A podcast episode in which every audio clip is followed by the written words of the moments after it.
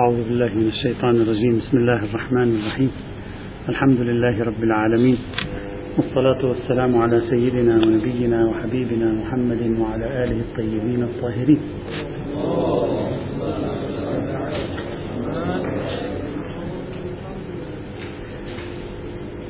صار العزم على البحث في فقه الأطعمة والأشربة في هذا العام.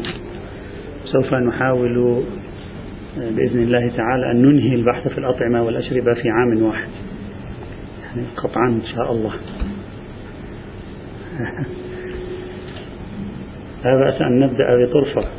بعض الإخوة أحد أصدقائنا على طريقة القطع اليقيني عندما يتكلم دائما يقول قطعا هذا واضح قطعا هذا كذا يقينا هذا كذا.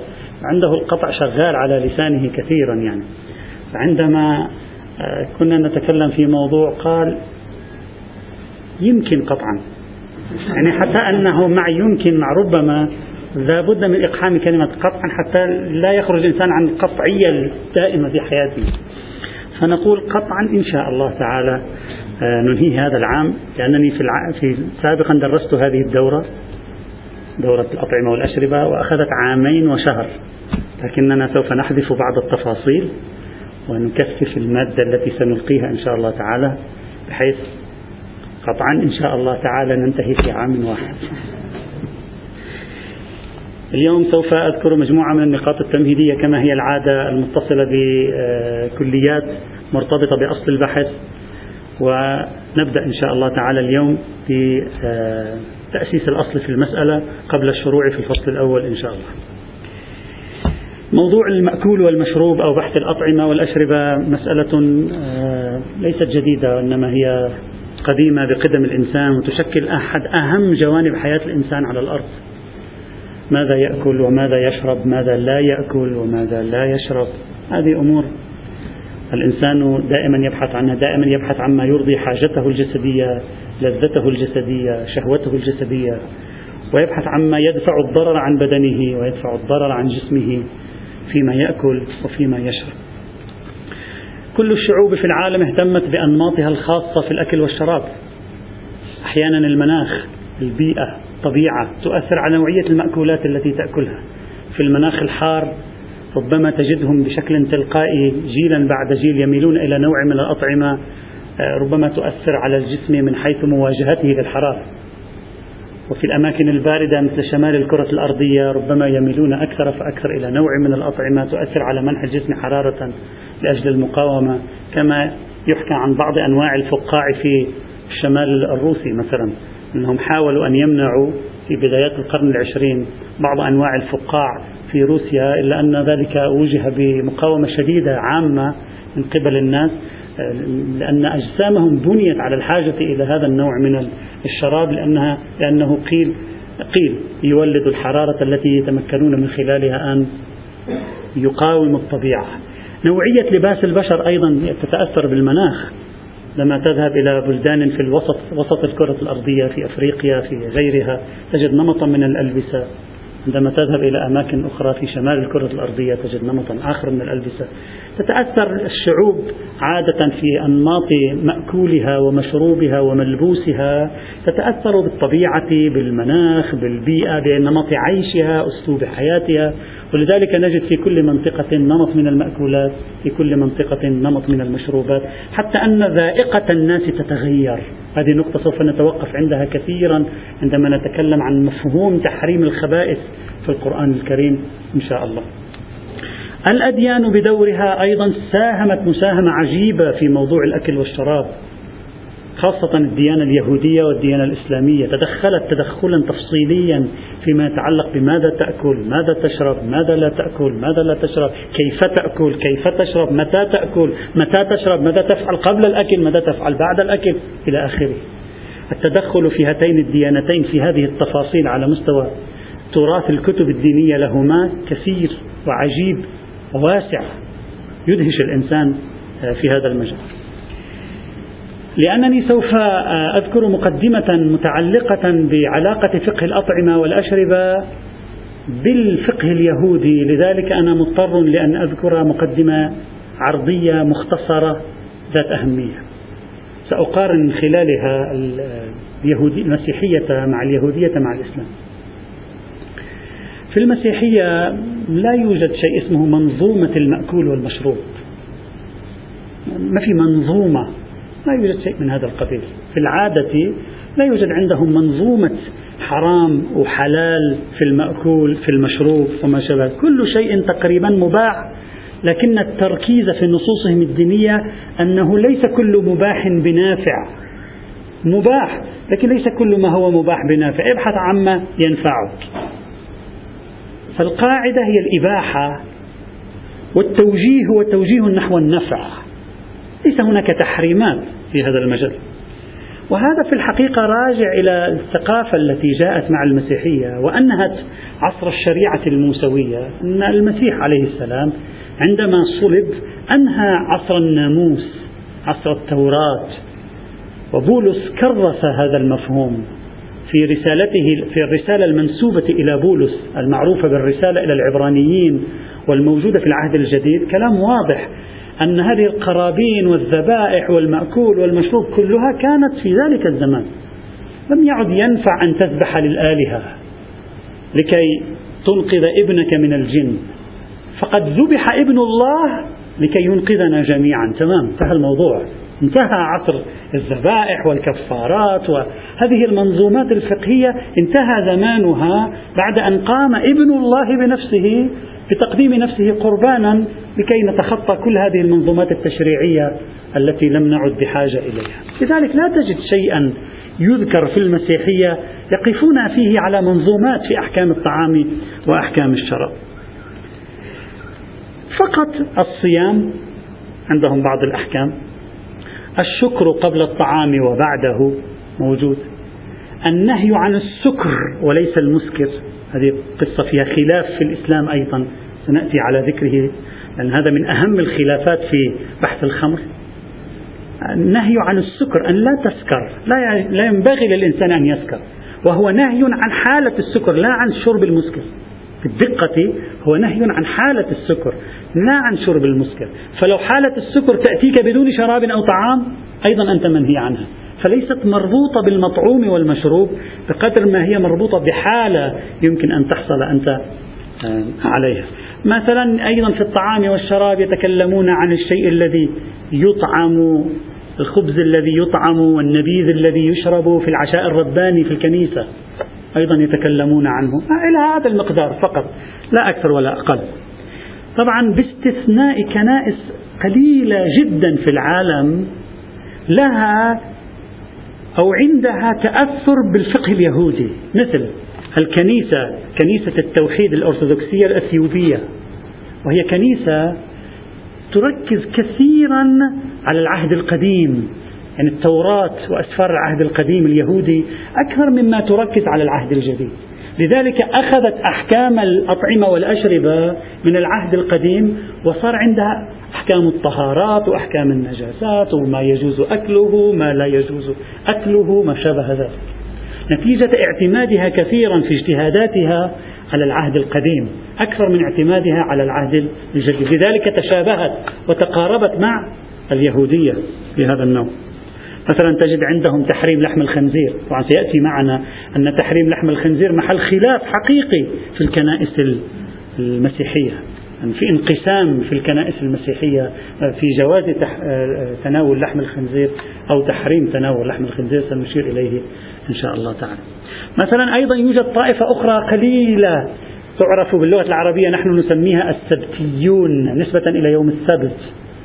في اللغة الإنجليزية أدفنتست وهم من البروتستانتية الأمريكية القليلة التي أيضا متأثرة بالعهد القديم ولديها منظوماتها الخاصة في الطعام في الشراب وتختلف عن مشهور الشرع الكنسي أو المنظومة الكنسية الموجودة في العالم.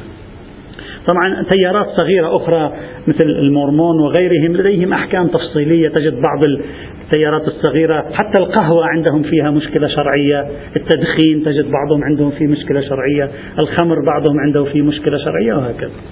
إذا الإطار العام للمسيحية لا توجد منظومة مطعوم ومشروب يوجد شيء شيئين ثلاثة فقط وانتهينا. والباقي كله مباح والعبرة بك أنت أن تبحث عما ينفعك فيما تأكل وفيما تشرب. نرجع إلى الوراء قليلا إلى الديانة اليهودية. لأنه يهمني جدا هذا الموضوع. الديانة اليهودية الأمر فيها على العكس تماما. منظومة غريبة عجيبة من التفصيل في الأحكام. أحكام الذبائح أحكام القرابين أحكام الكفارات والنذورات أحكام الأطعمة أحكام الأشربة الذباحة كيف تذبح. شيء عجيب غريب حتى أنه في الكيان الصهيوني في فلسطين المحتلة تحتاج أن يكون عندك إفادة وشهادة تسمح لك بأن تكون ذابحا تشتغل قصابا. لأن طريقة الذباحة وأحكام الذبح وكيفية تصفية الدم من الذبيحة وهذا سيأتي معنا بحثه بالتفصيل. موضوع الدماء موضوع جدا مهم آه، في الديانات بشكل عام. لا يسمح لأي شخص أن يذبح. لا يعرف كيف الطريقة من شدة ما توجد تفاصيل آه، في مثل هذا الموضوع. ولديهم يعني آه، منظومة كاملة بعكس المسيحية تماما يطلقون على الطعام الحلال ما نسميه نحن في الإسلام وفي اللغة العربية حلال يطلقون عليه כשר أو כשר أو כשרות. لا أدري إذا كنت ألفظها بالعبرية صحيحا ربما لو سمعني واحد عبري يقول هذا ماذا يلفظ. آه، وقد شرحت مفصلا في كتاب يوجد كتاب يهودي مهم جدا هو رسالة العملية لليهود في العالم. يعني مثل توضيح المسائل مثل منهاج الصالحين. هذا الكتاب كتبه شخص اسمه يوسف قارو أو جوزيف كارو. متوفى سنة ألف أو كتب سنة 1565 يعني قبل تقريبا 500 عام. هذا الكتاب اسمه في العربية هكذا نلفظه نحن كيف يلفظونه هم لا أعرف. في العربية اسمه شولحان عاروخ وحتى في الإنجليزية أيضا شيء قريب من ذلك. شولحان عاروخ عاروخ وبعضهم يكتبها عاروك. هذا الكتاب ترجمة هذه الكلمة في في اللغة العربية يعني المائدة المنضودة أو المنضدة يعني مثل السفرة الجاهزة. يعني هذا الكتاب سفرة جاهزة. يعطي كيف يفعل الإنسان في حياته. أحكام الصلاة أحكام الصوم أحكام العبادات. رسالة عملية كاملة الأوصاف منظمة مرتبة. رحمة الله. من القرن السادس عشر الميلادي إلى يومك هذا هي تقريبا 90% من حياة الإنسان اليهودي المتشرع تغطيه. لأنها ليست استدلالية ولا يحتاج بعدها اليهودي إلى أن يذهب إلى التلمود.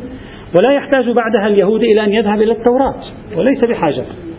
شولحان يوسف جوزيف كارو أو يوسف بالعربية العرب هكذا يلفظون يوسف قارو القاف كل كل آه، لغة لها كيفية الكتابة حتى بعضهم يسميه التلمود الصغير.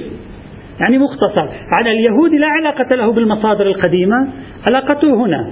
كيف مثلا على المستوى الشيعي الآن فقط من باب التشبيه لتقريب الفكرة المتشرع المقلد لا علاقة له بكتب الحديث لا علاقة له بالنص القرآني لا علاقة له بكتب الاجتهادات جواهر الكلام تهذيب الأحكام الخلاف للشيخ الطوسي. هو الرسالة العملية لمرجعه. هذا الكتاب رسالة عملية. بعض مستحدثات المسائل يأتي الحخامات المعاصرون قد يضيفون شيئا أو يعدلون شيئا. في هذا الكتاب يوجد تنظيم لأحكام الأطعمة أحكام الأشربة بشكل واضح. طبعا أحكام الأطعمة والأشربة عند اليهود في ثلاثة مواضع أساسية تجدها. تجدها في التوراة في سفر اللاويين وجزء منها في سفر التثنية في التوراة. القسم الثاني في التلمود. مبعثرة له هناك كتاب أصلا الكشر في, في, في, في التلمود. أطعمة وأشربة. وفي هذا الكتاب الذي هو رسالة عملية كتاب شرحان عروخ الذي أيضا يمكن أن ترجع وترى ماذا يقول اليهود في أحكام الأطعمة والأشربة. إذا نحن في المسيحية لا نملك منظومة. نحن في, في, في اليهودية نملك منظومة تفصيلية. وفي بعض مواضعها الفقه الإسلامي يندهش. نفس الفقه الإسلامي الذي فيه تفريعات هو يندهش من كيفية آه، يعني هذه التفريعات التي حتى كيفية الطبخ مهمة هذا نقطة مهمة. نحن في الفقه الإسلامي كيفية الطبخ؟ ليس هناك شيء يعتد به في كيفية الطبخ لكن عندهم كيفية الطبخ مهم أيضا. نحن عندنا إسلام الذابح هم عندهم إسلام الطابخ يهودية الطابخ. يعني إلى هذا الحد من التفصيل على أي حال؟ موجود. إذا هذه خليها في بالنا. نأتي الآن إلى الفقه الإسلامي. الفقه الإسلامي أيضا آه، على نسق الفقه اليهودي تفصيل منظومي منظومة من الأحكام. أطعمة أشربة إلى جانب الأشياء الرديفة مثل الصيد الذباحة الكفارات النذورات الذبائح إلى آخره التي هي موجودة في الفقه الإسلامي. طبعا في الفقه الإسلامي مدارس. وهذا سنراه لاحقا؟ مدارس متشددة في التحريمات. مدارس متوسطة مدارس نسبيا متساهلة.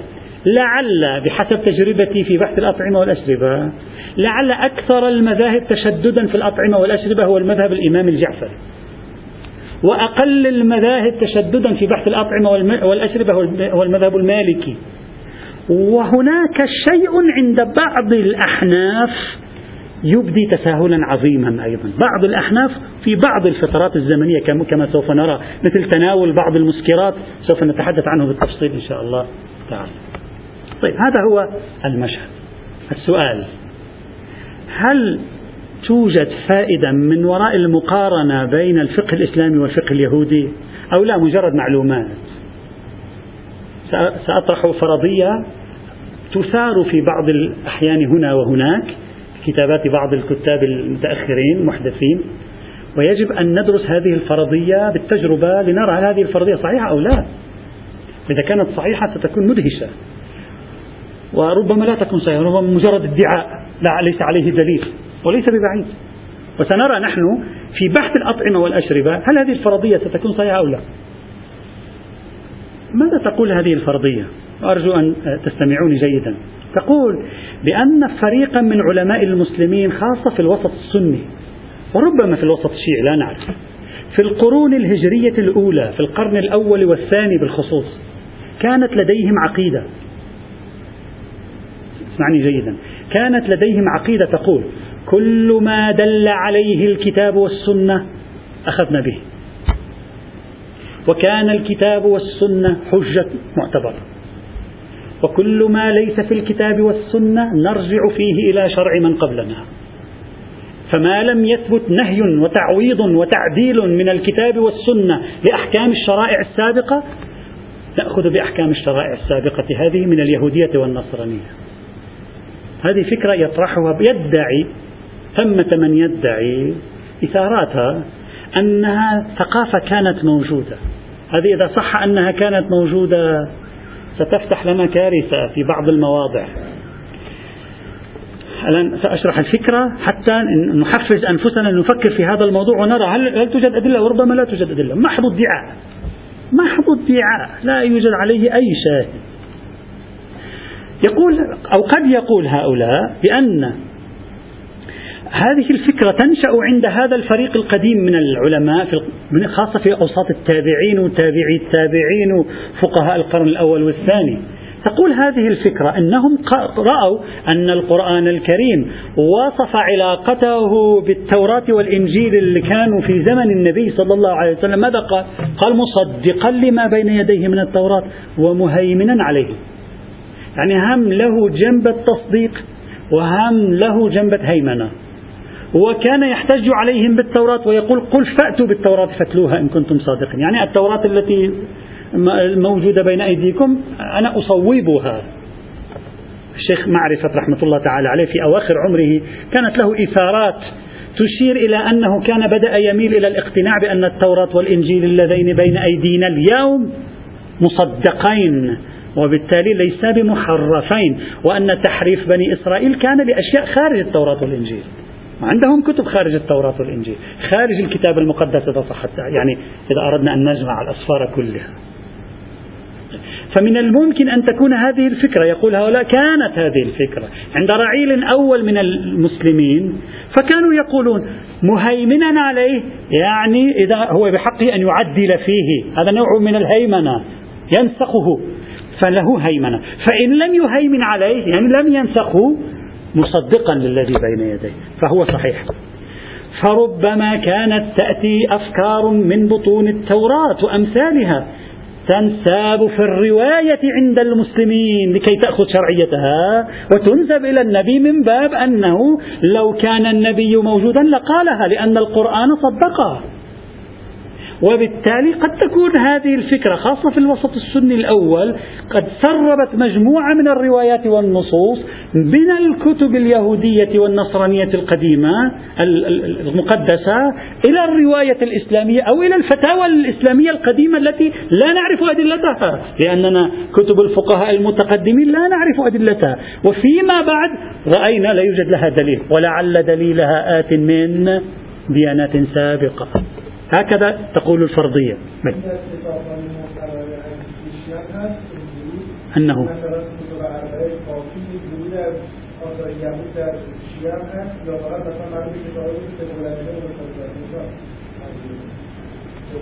الآن إذا الشيخ الكليني قال تحريم السباع وفي التوراة موجود تحريم السباع.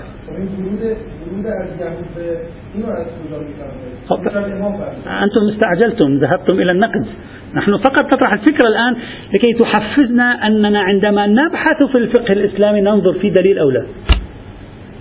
هذه نحتاجها. ننظر يوجد دليل أو لا يوجد دليل. الآن سوف أشير إلى بعض النقاط. لا لا لا, لا أعطي نظري. نحن الآن ما زلنا في البدايات. فقط نريد أن نطرح ما يثيره بعض. لكي نرى في بحث الأطعمة والأشربة لاحقا هل ثمة ما يؤيد مثل هذه الفكرة في بعض المواضع أو لا؟ وبالتالي إذا خلصنا من هذا البحث هل يمكننا نفي هذه الفكرة تطبيقا عملا أو لا؟ هذا سوف أشير إليه. ممكن شخص يقول أكثر عندما يريد أن ينتصر لهذه الفكرة. يقول عندنا بعض الروايات التي قد يتصور الإنسان أنها موضوعة في القرن الثاني الهجري تكشف عن أن ثمة أشخاص كانوا يقومون بهذه الطريقة فجاء خصومهم فوضعوا روايات عن النبي تهاجم هذه الطريقة. بمعنى أنا دعني أصور لك الفرضية. كان هناك أشخاص عندما لا يجدون نصا في الكتاب والسنة يرجعون إلى شرع من قبلنا. أصلا في الفقه في أصول الفقه الإسلامي الإمامي أيضا. حجية استصحاب شرع من قبلنا. هذه موجودة. غاية الأمر كيف نثبت شرع من قبلنا؟ استصحاب شرع من قبلنا موجود في أصول الفقه الإسلامي كله. معنى أنه ما لم يأتي ما يوجب الرفع هذا الاستصحاب فهذا الاستصحاب جار. غاية الأمر كيف نثبت أنه شرع من قبلنا؟ هذا بحث. وإلا أصل مرجعية شرع من قبلنا ثبوتا في ذاته موجود في ثنايا كتب أصول الفقه عند المسلمين إلى يومنا هذا. بعضهم كان يفعل ذلك. يقول شرع من قبلنا حجة ما لم يثبت النسخ. وهذه الكتب المقدسة ما لم يثبت تحريفها تكون حجة نستصحبها. جاء أشخاص آخرون قالوا لهم لا. قالوا لهم لا. أنا ما أريد أستطرد. لكن لا بأس أن أشير إلى نقطة يقولها بعض المحللين التاريخيين في التراث الإسلامي. يقولون المناظرات الإسلامية المسيحية في القرن الأول والثاني لا يوجد أي مناظرة تتهم اليهود والنصارى بتحريف التوراة والإنجيل. هذه تحريف التوراة والإنجيل في المن... كل المناظرات موجودة كلها في الصلب في التوحيد في التثليث في الصليب. لا يوجد في المناظرات موضوع التحريف. موضوع التحريف ظهر في المناظرات في أواخر القرن الثالث الهجري. فيما بعد ولد موضوع تحريف النصوص المقدسة لهم. وهذا بعض تلامذة الشيخ الشيخ معرفة يؤيد نظرية الشيخ معرفة بواسطة هذه الرصد التاريخي لهذه المناظرات. يقول ما كان متداول بين المسلمين فكرة أنها كتب محرفة؟ وما كان هذا موضع إشكال أصلا يسجلونه على عليهم رغم سعة المناظرات في العصر العباسي. المناظرات كانت تدور حول التوحيد والتثليث كانت تدور حول الصليب والفداء ما كانت تدور حول شيء آخر. وحتى المناظرات مع اليهود ما كانت تدور حول هذه الموضوعات. عزير بن الله وقضايا من هذا القبيل. طيب. هؤلاء الذين رفضوا هذه السياسة عند بعض التابعين مثلا أننا نرجع إلى الكتب القديمة أرادوا أن يحاربوا هذه السياسة بواسطة وضع أحاديث. مثلا اقرأوا معي هذا الحديث؟ قال خرج رسول الله صلى الله عليه وعلى آله وسلم يوما من داره. خرج من داره. طبعا هذه الرواية موجودة أيضا في بعض الكتب الفقهية للعلامة الحلي. في بعض الكتب الفقهية الأخرى للعلامة الحلي موجود خرج أمير المؤمنين عليه السلام وليس النبي صلى الله عليه وآله. لكن هذه الرواية سنية موجودة في الكثير من المصادر السنية التفسيرية والحديثية أيضا. يقول فوجد في يد عمر صحيفة. وفي بعض المصادر لا يذكر اسم عمر. فقال ما هي؟ فقال من التوراة. فغضب عليه ورماها من يده. وقال لو كان موسى أو عيسى حيين لما وسعهما إلا اتباعي. هذه الرواية من الروايات التي يستدل بها على لزوم إتلاف كتب الضلال رماها من يده. لزوم إتلاف كتب الضلال. هذه الرواية لو الآن أنت تقرأها هكذا لو أردنا أن نقرأها بالمقلوب يعني ما معنى بالمقلوب؟ كما يفعل المستشرقون. نفترض أن هذه الرواية تشير إلى أن ثمة جدل حصل في القرن الثاني والثالث. وواضعو هذه الرواية أرادوا أن يلقموا فم الطرف الآخر حجرا. وضعوا هذه الرواية لكي يقولوا لهم لا ترجعوا إلى التوراة لا تقرأوا التوراة. يعني إذا أردنا أن نقرأ الرواية بذهنية استشراقية متشائمة دائما تفترض أن الأحاديث ولدت في القرون اللاحقة سيكون معنى هذه الرواية بالعكس يعني سيكون معناها ما يؤيد الفرضية.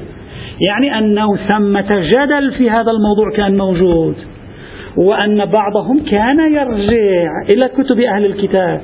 وأن آخرين حاربوهم في هذه القضية واخترعوا نصوصا نبوية لكي تقوم بالمنع عن مثل هذه السياسة التي كانت رائجة في هذا الإطار.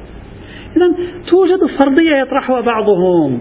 أنه بعض علماء السنة الأوائل إذا كان في سنة أوائل لأن سنة شيعة في القرن الأول والثاني شوية حساسة بينها خيط. ممكن تجده نص سني نص شيعي كان يعني.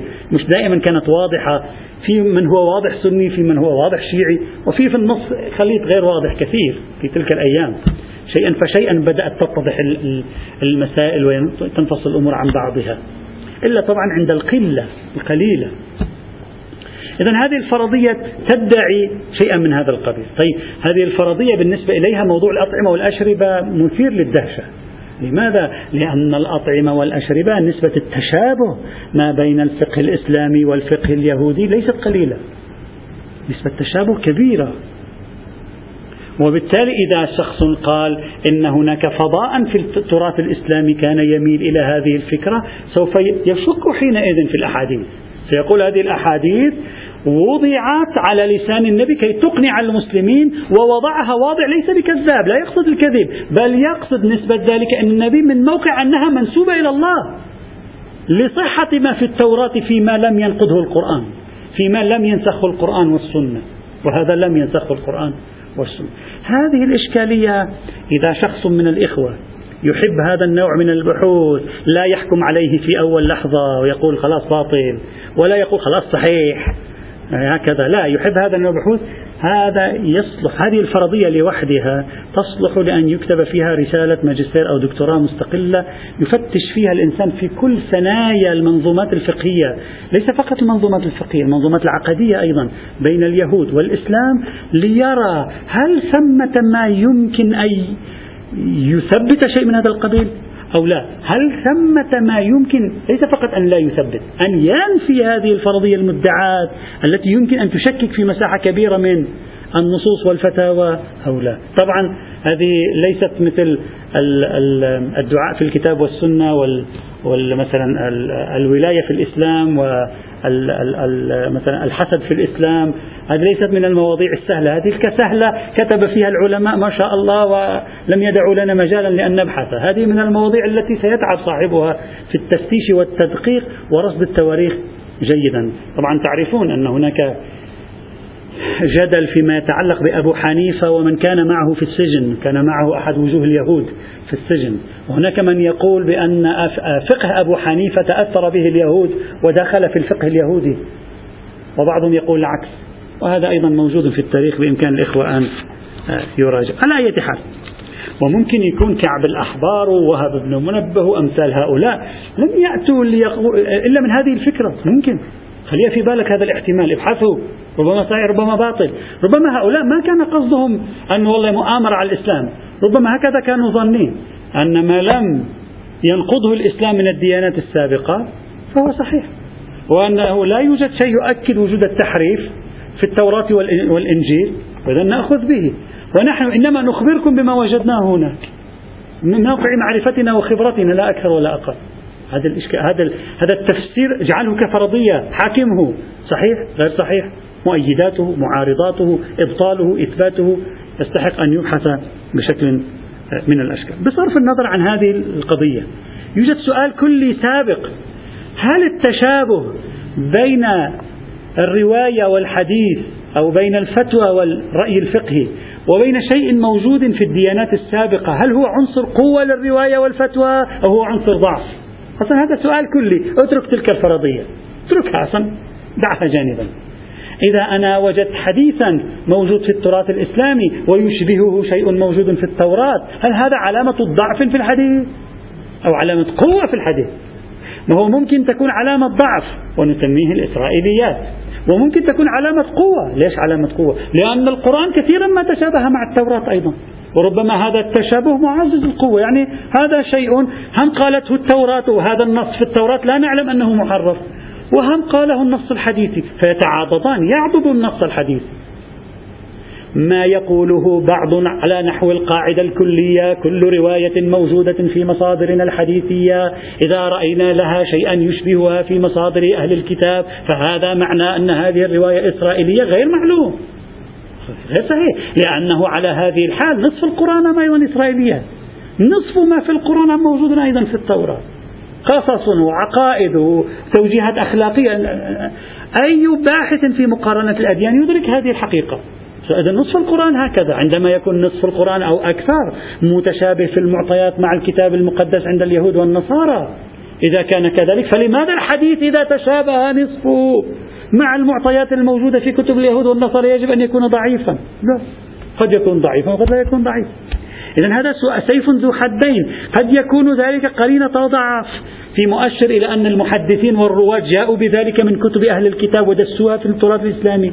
وقد يكون علامة تقوية في إشارة إلى أن تلك الذي تقوله تلك الديانات التي هي ديانات حقيقية وإن حرف بعض أفكارها قد يكون يعزز حينئذ ما جاء في الحديث. هذا السؤال أيضا بالنسبة إلينا مهم وسنرى في مطاوي البحوث هل يمكن أن نصل إلى شيء ينفع في تقوية الحديث أو في تضعيف الحديث نتيجة هذه المقارنة أو لا. طبعا لا بأس أن أشير أخيرا إلى نقطة مهمة جدا وهي في نفس الوقت آه، تدعو للغرابة.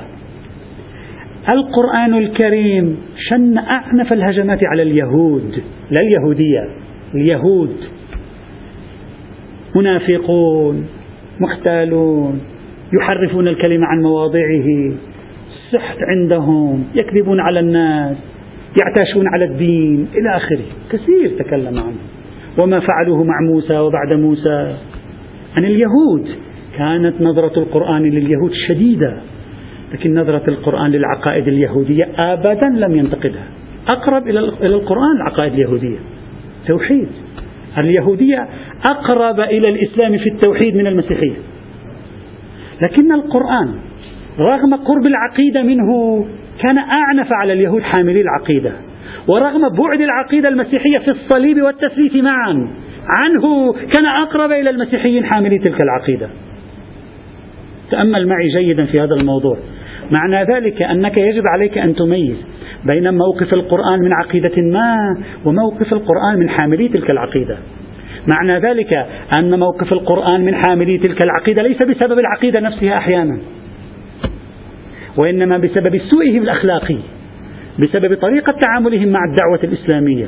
المسيحيون لم يواجهوا النبي صلى الله عليه وآله في زمن النبي. قال نادر الأحداث التي تكشف عن أن المسيحيين كانت لديهم نوايا سيئة تجاه النبي. ولذلك القرآن مدحهم كثيرا. ذلك بأن منهم قسيسين ورهبانا وأنهم لا يستكبرون. مدحهم كثيرا. ما كان عنده مشكلة معهم. ولم ينتقد أخلاقياتهم وحتى نصوص التحريف كلها موجهة إلى بني إسرائيل ولم توجه إلى المسيحيين. يعني كل النصوص التي تتكلم عن تحريف الكتب المقدسة أبدا لا يوجد نص يتكلم عن اليهود. النصوص التي قالوا لها دلالة تتكلم عفوا عن المسيحيين. النصوص التي لها دلالة تتكلم عن بني إسرائيل عن اليهود. وهذا الذي كنا نقوله سابقا من التمييز في الكافر بين كافر المواجهة وكافر العقيدة. كافر العقيدة ليس من الضروري إذا كان القرآن عنيفا مع الكافرين فمعنى ذلك فقط وفقط لكفرهم. بل قد يكون لطريقة تعاطيهم مع الدعوة. اليهود خططوا. وتآمروا ونافقوا وطعنوا ظهر النبي صلى الله عليه وعلى آله وسلم وحاربوه في مواقع ومواقع. يعني المسيحيين ما فعلوا ذلك. القرآن قريب من المسيحيين بعيد عن اليهود نتيجة السلوكيات. أما الأفكار القرآن بعيد عن المسيحية حارب التثليث والصليب. التثليث والصليب ركن ركين للمسيحية. أنت احذف التثليث والصليب انتهت المسيحية. القرآن صريح وواضح في نفي التثليث ونفي الصليب. بينما فيما يتعلق باليهود العقيدة اليهودية التوحيدية قريبة جدا من القرآن الكريم. يعني في هذا هذا لا بأس أن وها والمسلمون فيما بعد مثلا لاحظ معي الشيعة. المسلمون عموما عندما يريدون أن يتكلموا عن شخص خبيث يقول مثل اليهودي. صحيح؟ ما يقول لك مثل المسيحي إلى يومك هذا صدقني إلى يومك هذا. إذا أراد أن يتكلم المسلم فيما يتعلق بخبث شخص يقول عن مثلا أنت تعاملني بطريقة سيئة ماذا أقول لك يا أخي؟ أنا يهودي. ما يقول لك أنا مسيحي. مسيحي كأنما هو ملطف في الرؤية الإسلامية. ولذلك أنت تجد أن التراث الإسلامي في كتابته عن المسيحيين لم يكن عنيفا. فقط متى كان عنيفا؟ دقق معي جيدا. كان عنيفا في مثل زمن ابن تيمية في مثل زمن الحروب الصليبية في مثل المناطق التي هي بلاد الشام ومحيط بلاد الشام التي كانت تاريخيا متهمة بالتآمر مع الروم ضد المسلمين. فكان النظر إلى المسيحيين هناك نظر سيء. أما في العراق في إيران في الشرق الإسلامي لم يكن هناك أي نظر سيء تجاه المسيحيين. وهي نقطة مهمة جدا تدفعنا للتفكير والتأمل في مثل هذا الموضوع وفي إدارة كيف تعامل القرآن مع الأفراد وكيف تعامل مع العقائد. وهل تعامل مع الأفراد فقط لمحض عقائدهم أو لا؟ في هذا الإطار. إذا هذه ومن هنا نجد اقتباسات. ما عنده مشكلة من الاقتباسات حينئذ من اليهودية. لا من اليهود أنفسهم من اليهودية نفسها نظرا للتقارب النظري الذي ربما يكون موجود. هذه أيضا هذه المقدمة الأولى التي أردت أن أبحثها. فقط لكي نثير التفكير حتى عندما نعالج الموضوعات الفقهية لا بأس أن نوسع الدائرة ونقرأ الفقه من زاوية أوسع علنا نصل إلى نتائج جديدة أو نضيء على نتائج آه، مختلفة. هذا أول. النقطة الثانية في هذه المقدمة. موضوع الأطعمة والأشربة إخواني الأعزاء اليوم هو جزء من صراع التراث والحداثة. سنة ومودرنيته جزء من صراع العلم والدين. شئت أم أبيت صار جزء. اليوم كثير من الكتابات الكثير من الانتقادات كثير من المحاضرات التي تقول كل هذه المنظومات التي أنتم تقدمونها للأطعمة والأشربة لا يوجد إثباتات علمية عليها إطلاقا. يعني مثلا إسلام الذابح. يعني نأتي للعلم العلم يقول يعني الذي ذبح جورج أو محمد أو علي أو أي واحد آخر. لا فرق بيولوجيا ماديا فيزيكيا ما شئت فعبر لا فرق في الذبيحة هي نفسه هذه المنظومات والشروط لأحكام الأطعمة والأشربة عندكم ليس لها. اشتراط التسمية. يقول لك ليس فيها شيء ما الفرق؟ يقول حتى قطع الرأس عند الذبح أو إبقاء الرأس. يقول كل الدراسات لا, لا يوجد أي شيء على الإطلاق. أنتم تتخيلون. وبالتالي أرادوا أن يضربوا إسفين فقه الأطعمة والأشربة هم في الإسلام هم في اليهودية. من خلال أنها أن الأطعمة والأشربة فقه مادي يعني يجب أن نحاسبه بمعايير المادية. فإذا لم يكن له في المعايير المادية نصيب يجب علينا أن نستبعده. ويصبح جزء من الأساطير التي تجاوزها الزمن. وعلينا ندخل في عصر العلم وفي عصر الحداثة وما بعد الحداثة. هذه نقطة مهمة. لكن يجب أن نعي جيدا في فقه. أنا فقط أشير إلى لا أريد أن أدخل في هذا الجدل أشير إلى نقطة مهمة. أن فقه الأطعمة والأشربة من الخطأ أن نفهمه على أنه فقط وفقط مقتصر على الجوانب المادية. يعني قد تكون فيه جوانب مادية وقد لا تكون فيه جوانب. يعني مثلا إسلام الذابح أو التسمية تحريم الذبيحة التي لا تسمية عليها قد لا يكون له علاقة بالذبيحة نفسها. قد يكون له علاقة بوضع حاجز بين الإنسان وبين الذبائح التي لا تقدم لله سبحانه وتعالى. إسلام الذابح قد لا يكون له علاقة مادية قد تكون له علاقة اجتماعية وضع حاجز ما بين الإنسان المسلم وما بين غير المسلم. لذلك لا تتزوج منه لا تأخذ ذبيحته إلى آخره. كما رأينا سابقا في تحليل الإمام الخميني وتبعه في ذلك الشيخ المنتظري رحمة الله تعالى عليهما في مسألة نجاسة الكافر. في العام الماضي تكلمنا عن هذا. حيث قال النجاسة لا تعني أنه بالضرورة يعني في جسم الكافر يوجد مادة معينة إشعاعية إذا يعني وضعنا يدنا على يده تدخل المادة الإشعاعية بتأثر على الغدة المادري. وين؟ لا لا يوجد قد تكون هذه مجرد خلق حالة نفسية لأجل إيجاد تمايز يحمي المؤمنين في مجتمعهم.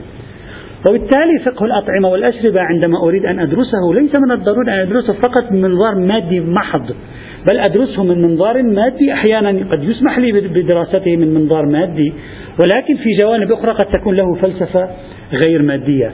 فإطلاق القول بإمكانية محاكمة فقه الأطعمة والأشربة بمعايير علمية مادية ربما لا يكون دقيقا في هذا الإطار. على أي حال خلوا هذا الأمر في بالكم. وإذا تذكرون في العام الماضي ناقشنا بعض الذين أشكلوا على قاعدة تبعية الأحكام عندما قالوا يعني علقوا على هذه القضايا المادية وافترضوا أن المصلحة في المتعلق تكون في الشيء المادي فقط. في حين الأمر ليس كذلك. هذا نقطة ثانية في المقدمة. نقطة ثالثة. بحث فقه الأطعمة والأشربة له جانب منهجي في غاية الأهمية وهو الذي سنعالجه. بحث فقه الأطعمة والأشربة عندما درسته في الدورة الأولى قبل سنوات لم أدرسه إلا لأجل هذه النقطة في حينه لأنني كنت مشغولا ببحث حجية السنة فأردت أن أجد عينة واضحة لكي أحلل من خلالها علاقة القرآن بالسنة. سيأتي معنا إن شاء الله تعالى أن القرآن فيما يبدو منه شديد التأكيد على أن المحرمات قليلة جدا. بأداة الحصر بأشكالها إنما والاستثناء الاستثناء الذي يسبقه نافي. قل لا أجد فيما أوحي إلي محرما على طاعم يطعمه إلا أن يكون أربعة ميتة أو دما مسفوحا أو فسقا أهل لغير الله. إنما حرم عليكم الميتة والدم ولحم الخنزير. ثلاث آيات في أصلا الآيات التي تتصل بالأطعمة والأشربة والقرآن معدودة جدا. ثلاثة منها حصر واحدة ليست بحصر. لكن فقط تحرم. وقع علماء المسلمين في حيث وبيص في كيف هذا التشديد القرآني على حصر المحرمات؟ آية أربعة فقط. لحم الخنزير والدم. طبعا الدم هم فيه نقاش. راح يجي أي دم هو الحرام. يعني شيء حتى هذا سيأتي على أي حال. الخنزير الدم ما أهل الميتة الذي يموت حتف أنفه وما أهل لغير الله الذي يذبح للأصنام. هذه الأربع حق يقول لك إنما حرم عليه. في أربع مواضع في القرآن. في كل مكان يتكلم يتشدد. ثم يهاجم اليهود والنصارى. يهاجم كيف حرمتم أشياء مثل كذا وكذا وكذا وكذا. من قال لكم هذه حرام؟ إنما حرم عليكم كذا وكذا وكذا وكذا. ولم يحرم شيئا آخر. هذا في المشهد القرآني. سنبحث بالتفصيل المشهد القرآني. فصل بأكمله حول القرآن الكريم في فقه الأطعمة والأشربة سنخصص نأتي إلى السنة وإلى التراث الفقهي. نجي. كل حيوانات البر حرام إلا الأنعام والحمير والبغال والغزلان وكم واحدة فقط بعدين كل حيوانات البحر حرام إلا ما له فلس. إلا ما هو سمك وكل سمك حرام إلا ما له فلس. طبعا بعضهم يقول سمك وفلس هذه لازم ندمجها مع بعض سيأتي رئيس محمد سعيد الحكيم على حال. لكن هكذا المشهور في الفقه كل ما في البحر حرام إلا ما هو سمك. وكل سمك حرام إلا ما له, ما له فلس. طيب هذا الجو. كل ما في الجو من السباع حرام. طيب غير السباع. ما كان صفيفه أكثر من دفيفه ودفيفه. بناء على أن هذه العلامات ليست علامات السبعية. كله يصبح حرام إلا كم واحدة. طيب أيضا نقل. أكثر من ذلك هذا بالنسبة للبحر للبر للجو. نجي أيضا. الأرنب الحشرات الزواحف الهوام كلها حرام. كله حرام. أكثر من ذلك الميتة الدم بعض أعضاء الميت الذبيحة. ستأتي هذه. النجاسات بأجمعها المتنجسات بأجمعها المسكرات برمتها الطين. وكل خبيث على رأي بعض حتى الأكل إذا احترق شوي تأكل المادة المحروقة حرام عند كثير من الفقهاء لأنه يندرج في ضمن تحريم الخبائث. وقعت إشكالية هنا. وانتبه إليه العلماء ليس منذ زمن قليل منذ بضعة مئات قليلة من السنين. يا أخي كيف نجمع؟ القرآن عندما تقرأ القرآن إصرار عجيب غريب على أنه القضية واحد اثنين ثلاثة مثل المسيحية. مثل المسيحية تقريبا. وعندما تذهب إلى النص الحديثي والتراث الفقهي عند المسلمين بمذاهبهما تجد شيء عجيب غريب من المحرم كيف نجمع؟ ذكر أنا تتبعت فوجدت أن علماء المسلمين سنة وشيعة ذكروا عشرة حلول في هذا الصدد أو أحد عشر حل لا أذكر. كل واحد أراد أن يحل هذه المشكلة. كيف نجمع؟ كيف نحل؟ يأتي هذا بحل يناقشه ذاك يأتي ذاك بحل يناقشه هذا. وهذا سنخصص له يعني محورا خاصا لنعالج كيف تحل إذا واحدة من الجوانب الشيقة في بحث الأطعمة والأشربة كيف يمكنك؟ تحدي تحدي. كيف يمكنك أن تجد حلا لهذه المشكلة؟ بحيث النص القرآني في فضاء والنص الحديثي في فضاء آخر. كيف أجمع العلاقة بين النص الحديث والقرآني دون أن أهدر الحديث دون أن أهدر القرآن؟ أو هل يمكن أن أهدر واحد منهما؟ بعضهم يقول يمكن واحد منهما نهدره. كيف؟ توجد تحليلات أيضا سوف نبحثها بالتفصيل إن شاء الله. إذا واحدة من العناصر الشيقة في بحث الأطعمة والأشربة هو بحث العلاقة بين الكتاب والسنة في معالجة موضوع يبدو للوهلة الأولى غريبا. وبالتالي يستحق أن نفكر فيه كيف نعالجه. هذا إن شاء الله سيأتي معنا. أنا فقط أذكر الأشياء مثل كل درس أول أذكر الأشياء التي تحفز وتشوق وتجد بعض المحفزات لكي نبحث ونفتش في هذا الموضوع. كيف سنبحث هذا الموضوع إن شاء الله تعالى؟ سوف نبحثه على الشكل التالي. في البداية سأنهي هذه المقدمة بواسطة البحث عن تأسيس الأصل. هل الأصل هو أصالة البراءة فيما شككنا في حرمته أو أصالة عدم التزكية هذا بحث لأن يعني إذا إجت أصالة عدم التزكية حتى أصالة البراءة هم سدتها حتى أصالة البراءة وأمثالها هم سدتها أيضا. سيأتي بحثه بعد هذا هذه القاعدة التأسيسية في المقدمة التي سنبحثها نشرع في الفصل الأول، الفصل الأول الفقه القرآني في فقه الأطعمة والأشربة. الفقه القرآني في الأطعمة والأشربة، مثل ما فعلنا في كتاب فقه الأمر بالمعروف والنهي عن المنكر خصصنا الفصل الأول للقرآن. فقط نبحث قرآن. كل الزوايا المتصلة بالأطعمة والأشربة في القرآن سنبحثها تقريبا 10 12 محور. سوف ندرسها جميعا لنرى ماذا يعطي القرآن من نظرية في هذا الموضوع لأن هذا مهم جدا بالنسبة إلينا حيث سنعالج الإشكالية التي قلناها قبل قليل. في الفصل الثاني سنخصصه لفقه الأطعمة والأشربة في الحيوانات. أولا سنبحث الحيوانات البرية أهلية وحشية. يعني حتى المسوخ نسيت أذكر لكم المسوخ. المسوخ هم أيضا حرمت. وبعضهم أوصل المسوخ إلى 15 وبعضهم أوصلها إلى 70 عن نوع من الحيوانات أيضا. يوجد بحث سيأتي إن شاء الله. سنبحث الحيوانات البرية. في المحور الثاني سنبحث الحيوانات الطائرة الجوية. تارة على مستوى القاعدة العامة فيها وأخرى على مستوى بعض الحيوانات الطائرة التي ورد فيها نص بخصوصه الهدهد ورد فيه نصوص خاصة فيها محل بحث. الطاووس ورد فيه نص خاص محل بحث. الفاختة الغراب هذه ورد فيها نصوص خاصة. هذا اثنين. المحور الثالث الحيوانات البحرية بأحكامها تفاصيل كثيرة. والمحور الرابع العناوين التحريمية العارضة. ما هي العناوين التي توجب عروض التحريم على الحيوان المحلل؟ مثلا إذا شربت الشاة من لبن الخنزيرة هل تحرم أو لا؟ الشاة إذا وطئت الحيوان البهيمة إذا وطئت من قبل الإنسان هل تحرم أو لا؟ تحرق على رأي معروف بين الفقهاء المسلمين. مثلا هذا فيما يتعلم الحيوان إذا عرضه الجلال يحرم أو لا يحرم؟ ما هي المعايير؟ وهكذا إلى آخره. إذا في الفصل الأول الفقه القرآني في الأمر مع في الأطعمة والأشربة. الفصل الثاني في الحيوانات بأنواعها. الفصل الثالث فقه الأطعمة والأشربة في المائعات والجوامد.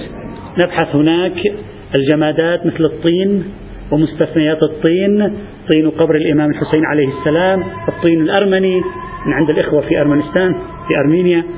ثم نبحث السوائل والمائعات وهناك أهم بحث واليوم يوجد كثيرون يشككون في هذا الموضوع.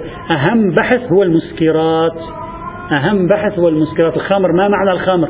ما معنى حرمة المسكرات؟ ما معنى الفقاع؟ ما معنى لواحق الخمر التي هي المخدرات؟ لأن بعض الأحناف قال غير العصير العنبي المختمر بنفسه كل المسكرات يجوز تناولها. هذا في الفقه الإسلامي. يجوز تناول جميع المسكرات غير الخمر بشرط أن لا تسكر. الأنبذة وغيرها. وهنا يجب أن نبحث العصير الزبيبي العصير التمري والعصير العنبي. وتوجد أبحاث هنا حقيقة. هذا بحث الخمر. شيق للغاية فيه كثير من التنوع في الروايات في التحليلات التاريخية. يمكن أن يساعدنا إن شاء الله في فهم أمور كثيرة. وفي الفصل الأخير ندرس إشكالية العلاقة بين القرآن والسنة وكيف نعالج هذه الإشكالية. إذا أربع فصول سوف نسير فيها. بعض البحوث الجزئية سنحذفها لأننا سننتهي في عام واحد إن شاء الله تعالى. البحوث الأساسية سوف نتعرض لها وبهذا نعلم أن فقه الصيد والذباحة وفقه الكفارات والقرابين وما شابه ذلك لا علاقة له ببحثنا. نحن فقط الأطعمة والأجربة أي المطعوم والمشروب. وبداية قبل الشروع في الفصل الأول نبحث في ما هو الأصل الأول عند الشك. هل هو أصالة البراءة أو أصالة أخرى؟ نقيض أصالة البراءة. يأتي إن شاء الله. الحمد لله رب